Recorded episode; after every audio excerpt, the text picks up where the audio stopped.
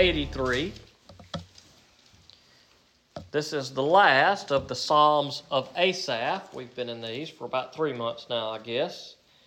And uh, once we finish this one tonight, we'll probably take a break from the Psalms, go through another book, and then when we finish it, we'll probably revisit the Psalms. Eventually, we're going to make it to the end. We're, we're over halfway there, so we're getting there. Psalm 83. It's relatively short. So we'll cover the whole psalm tonight. The superscription for this psalm is, is an easy one, nothing difficult here. A song, a psalm of Asaph. A lot of these have something in the superscription that may not be easy to know exactly what it meant, but this one just simply tells us it's a psalm of Asaph. So let's pray and we'll get started.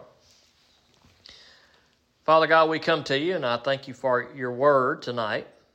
God, I pray that something we read in this word will be good for us, that you would bring something to mind that we need to hear, that we would feel you speaking to us tonight, that we would just seek you in these few minutes, dear Lord. I pray that you hide me behind the cross, that you allow your Holy Spirit to bring about what we need to hear and open our ears and our hearts to hear it, that we would respond to your word, God. And I ask these things in Jesus' name. Amen. Amen. This psalm is uh, often uh, categorized is an imprecatory psalm. Now that might be a word you are not familiar with, but it's a psalm that's that's it's it's it's a curse. It's it's it's a curse pronounced on in this case the wicked, the enemies of Israel. Now, if you do any study on the psalms, you will find that there are a few different categories that often psalms are split up into imprecatory psalms are one of those categories. Uh, one of those we've looked at uh, here recently, Psalm 79. Uh, we looked at that. That's also a psalm of Asaph. Many of the psalms of Asaph that we looked at, especially the first few, uh, were Asaph or whoever wrote the psalm calling out, saying, "God help us! Our enemies are coming against us. Deliver us! Destroy our enemies." That that language and that theme was pretty common in, in, in, a lot of these Psalms and Asaph, especially the first few we looked at. And then here in this last one that we're looking at tonight, Psalm 83. Verse 1 God, do not keep silent, do not be deaf. God, do not be idle. See how your enemies make an uproar. Those who hate you have acted arrogantly. They devise clever schemes against your people they conspire against your treasured ones. Here, this is similar language that we've seen frequently over the last few weeks, and that is a call to God for help. God, do not keep silent. Do not be deaf. Okay? God, hear us and God, respond to us. Act because we are in trouble. Do not be idle. Okay, God? We need you to do something. We need you to come to our aid. What's the problem? The enemies of Israel and the enemies of God, as referred to here. See how your enemies make an uproar. Uh, God, you got to come because these people are coming against us. These enemies of you are coming against your people. And so they have what it says in verse 3 is clever schemes against God's people, and they conspire against God's people. But no matter how clever these schemes may be, the enemy's schemes will never be over uh, able to overtake God. And so the call is God, we're in trouble, come to our aid. We get that call because perhaps our prayers, many of our prayers, may start the same way because oftentimes we find ourselves in times of trouble. Now, maybe it's an enemy coming against us, maybe it's some mess we've got our, ourselves into, but regardless of the situation, when we are in times of trouble, it is God that we call to. And that may be our prayer tonight. God, do not be deaf. God, hear my prayer, and He does. God, do not keep silent. God, respond. God, act. God, speak to me. Maybe through your words. Maybe through the Holy Spirit. God, let me know that you are here, that you are present, that you are with me, because without you, God, I am in trouble. All right. Now, speaking of these enemies in verse 4, they say, Come, let us wipe them out as a nation, so that Israel's name will no longer be remembered. For they have conspired with one mind, they form an alliance against you. the tents of Edom and the Ishmaelites, Moab and the Hagrites, Gebal, Ammon, and Amalek, Philistia with the inhabitants of Tyre. Even Assyria has joined them. They lend support to the sons of Lot. Selah. Okay, so here we've we've been introduced to the problem that enemies of God, also enemies of Israel, are coming against God's people. And what are they saying? Uh, let's wipe them out as a nation. Now, we see this often through the Old Testament that Israel's coming up against these other nations. Because don't forget, God said, okay, here's this spot of land, here's the boundaries, this is going to be your land. Okay, so God delivers them out of Egypt. He's taken them back up to the promised land, but it wasn't just desolate land laying there empty. There were inhabitants in that land. And so God's people were going to have to overtake these in the land. Now, when God's people were living in obedience and they were seeking Him and doing what He said, things were good. But oftentimes they didn't do what He said. And so, while they could have easily overtaken any enemy that they encountered, should they have trusted in God, they did not always trust in God. And what did they say? Uh, we're going to wipe them out so they will no longer be remembered. And what of all these nations? It says that they conspired with one mind to form an alliance against you, not just against the, the people of God, but against God Himself. They weren't just coming against God's people, this attack was on God and who God was. And then we see the names of some, the usual suspects, if we can call them that, people that that frequently come against uh, Israel in the Old Testament. Some of these multiple occasions, maybe some of them on one occasion or another. But these are names that you may be familiar with if you've studied uh, the Old Testament. They may not look too unfamiliar to you. Uh, the tents of Edom. Now, the Edomites uh, were the descendants of Esau. That's who the Edomites were. Uh, the Ishmaelites, you may remember uh, Abraham's first son that he had was Ishmael. Um, Moab. Uh, Moab was a son of Lot, Abraham's nephew Lot. Uh, then we uh, see another name, the Hagrites. Now, this is not a name that I was too familiar with, but this is uh, probably also descendants of Ishmael, the name coming from Hagar, the mother of Ishmael. Uh, some of your translations may something, say something like the Hagarenes or something to that effect. Uh, whether it says the Hagarites or the Hagarenes, uh, it's probably speaking of descendants of Ishmael or Hagar here and that's why these this group uh, chose that name. Uh, Ammon, these are the descendants of Lot's other sons. Ben Ben Amini, I think, was his name, uh, and the Ammonites were the descendants. The Amalekites, the uh, people from Philistia, the Philistines. These are these are people that, if you read through the Old Testament, people groups that, that often came against Israel. They were always fighting one of these groups or another, maybe sometimes multiple of these groups at one time. And so what's the what's the prayer here? What's the what's the point here? They've come against us. Who's come against us? All these nations throughout the history of Israel have come against Israel at some point in time. Uh, and then we see Tyre mentioned there. We see Assyria uh, as joined them there. Now, at the time of writing it, this is Asaph that's part of David's court, and this would have been the time that the Assyrians would have been the powerhouse of the world at that time. And it was the Assyrians who came and overtook those northern ten tribes of Israel. However, they did not take the southern two tribes, uh, known as Judah. And so, all of these names that we see here are, are, are just reminding us of names of, of people who have attacked Israel uh, throughout their past. Okay, so what's the prayer in verse 9? Is to deal with them. That's what he says. Deal with them as you did with Midian, as you did with Sisera and Jabin at the Kishon River. They were destroyed at Endor. They became manure for the ground. Make their nobles like Oreb and Zeb, and all their tribal leaders like Zebah and Zalmunna, who said, Let us seize God's pastures for ourselves.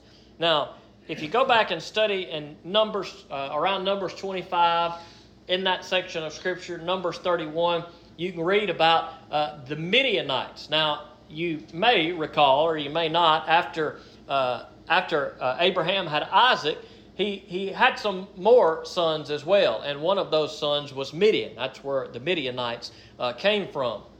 and the Midianites caused some trouble for God's people. Again, you can you can read about that in, in Numbers 25, Numbers 31. You can see uh, what was going on there. But what did God do? God God handed them over to Israel. God said, "All right, go and attack them and take care of these Midianites and cause you trouble." And so the, the author here is recalling okay, here are people that have come against us. God, there are people coming against us now. Maybe some of these in this list, or maybe all of these in this list. I'm not sure uh, who would have been around at that time. But what's the, what's the writer saying here? Okay, let's remember the past. I'm going to give some examples in the past, God, of how you delivered us from some specific situations. Okay, the people of Midian, the Midianites. God, you you dealt with the Midianites. You delivered us. You saved us at that time. Uh, we see the story of Sisera here and Jabin. Now, most of these names that you see in this list, starting with Sisera on down, are names that you will see in the book of Judges. You may remember some of these names from when we went through the book of Judges. Judges chapter 4, I believe, is where we see uh, Sisera mentioned. Deborah was the judge at that time, uh, and Sisera was, was the enemy of Israel at that time. And uh, Sisera was overtaken. Jabin, uh, if I'm not mistaken, was the king at that time. So there's the two references there. Uh, they were destroyed at Endor, it says. Uh, verse 11 make their nobles like Oreb and Zeb, and all their tribal leaders like uh, Zebah and Zalmunna. Uh, Judges chapter 7, I believe, is where you'll find that when you read about Gideon. These were, these were the enemies that Gideon was up against. And all of these in this list, God dealt with them. God delivered his people. And so the prayer is God, when a hard time, these enemies are coming against us. God, here are all the enemies throughout this time that have come against us, that has formed groups against us, that have tried to wipe us off the face of the earth, as it is said. But God, my prayer is you deal with them, just as you have all of these other ones. So if you're looking for some good homework this week, maybe you might want to look up some of these different names of some of these groups or nations or different people, and you may want to see what was going on in the context of some of these stories uh, and, and, and, and kind of get an idea to what some of these names are. It'd be great if we could go through every one of these individually. However, we simply cannot for time's sake. But, but probably just about any of these, these groups or these names uh, would be a good study for you to go back and see okay, what are these things that he's referencing through so quickly? Uh, they may have been more familiar to his audience than to us, or perhaps they're very familiar to us if we recall these stories in which these, these groups or these people are mentioned. All right, verse 13. Make them like tumbleweed, my God, like straw before the wind. As fire burns a forest, as a flame blazes through mountains, so pursue them with your tempest and terrify them with your storm. Cover their faces with shame so that they will seek your name, Yahweh. Okay, God, so deal with these enemies that are coming. And, and what's the language here? Make them like a tumbleweed, like a straw before the wind. What does a straw and tumbleweed do? They just blow. I mean, they're just kind of they're not they're not standing firm. They just kind of blow wherever the wind blows them, not like a solid rock, right? The illustration that we see often of God is that God is the solid rock, that Jesus Christ is our cornerstone, something that's immovable, something that is strong, something that is firm. But straw blowing in the wind or a tumbleweed blowing in the wind, it's, it's, it has no strength whatsoever. Perhaps that's the imagery here. As fire burns a forest, as a flame blazes through the mountains, pursue them with your tempest. That is your wind. Uh, that's what that means there. And terrify them with your storm. So, God, bring your power against them. Make them as nothing. Take care of them. God, we call out to you, so hear us and deliver us as you have so frequently in the past. God, do so now. We need you. Verse 17. Let them be put to shame and terrified forever. Let them perish in disgrace. May they know that you alone, whose name is Yahweh, are the most high over all the earth. And so the psalmist here, Asaph, is saying, Okay, God, uh, bring deliverance for us, bring punishment on the wicked here. Take care of the wicked, but deliver your people. This is a, a, a language that we see repeatedly throughout uh, the Old Testament. Uh, even these last few Psalms, we've seen this type of language repeatedly. But, but back in verse 16, it says, Cover their faces with shame so that they will seek your name, Yahweh. Even in the midst of, of, of this request, God deliver us, God bring punishment on our enemies, there's this request tucked away in there that they may seek your name, Yahweh. And perhaps that's a good thing for us to take from this passage. Obviously, we all want to see evil dealt with, and God's word says that one day evil will be dealt with. But the problem with that is that we ourselves are evil. And God has dealt with evil through Jesus Christ. Should we put our faith in Jesus Christ, our sins will be washed away.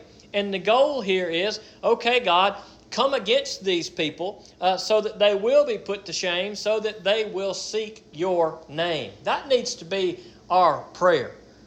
We want people to seek God's word because there are plenty of evil people in this world, ourselves included, but it is through Jesus Christ, it is through seeking God that our sins are forgiven.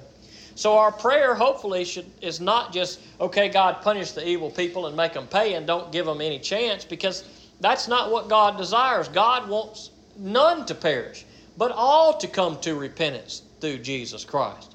And so while we say, okay, God, come, Lord, and, and take care of all of these things we see in our world today that are evil, while that's our desire, in the midst of saying, God, make all things right, we also should say, but God, save as many as you can. God, don't let us hate our enemies, but God, change the hearts of our enemies. God, that they would seek your face, that they would see you, God, that they would call on your name. So even in the midst of this prayer of God, our enemies are coming against us, bring destruction on them. Let them know who you are, dear Lord. In the midst of that, the prayer is, but God, maybe they'll see you. God, maybe in the midst of what they're going through, maybe they will turn to you. And that needs to be, I believe, our desire, is that we don't desire to see people suffer the wrath of God, but we desire to see people experience the grace of God. That we desire to see people hear the truth of the gospel of Jesus Christ as we hear the truth of the gospel of Jesus Christ through God's Word. And we know that truth is there is grace and mercy for those who will seek God but there is destruction for those who will come against God. And that's what we see in these stories.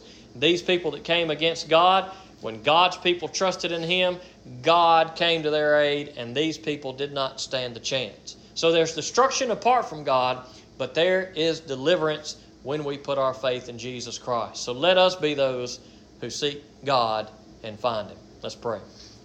Father God, we come to you. We thank you for these good words. And dear Lord, we thank you for reminders like these that call us to dig back through your word and see how you have worked in the past, dear Lord, to see how you were with your people time and time again, dear Lord, even when they were undeserving of your mercy and grace. God, you were so faithful to give it and still are, dear Lord. So, God, we pray for, for evil to be dealt with, but God, more importantly, we pray that your grace may abound, God, that even those perhaps that are our enemies that come against us, that God, that their life would not end uh, in disobedience to you and destruction, but God, that their ways would end in repentance, that they would turn to you and turn from their evil ways. God, that you would no longer be their enemies, or they wouldn't be your enemies, God, but that they would be uh, your friend, that they would be your children, dear Lord. Your word says that we are all your enemies because of our sin. But God, through Jesus Christ, we are your children. So, God, I pray that we each here today would seek you and that we would find you. God, that you would be our deliverer tonight. And I ask these things in Jesus' name. Amen.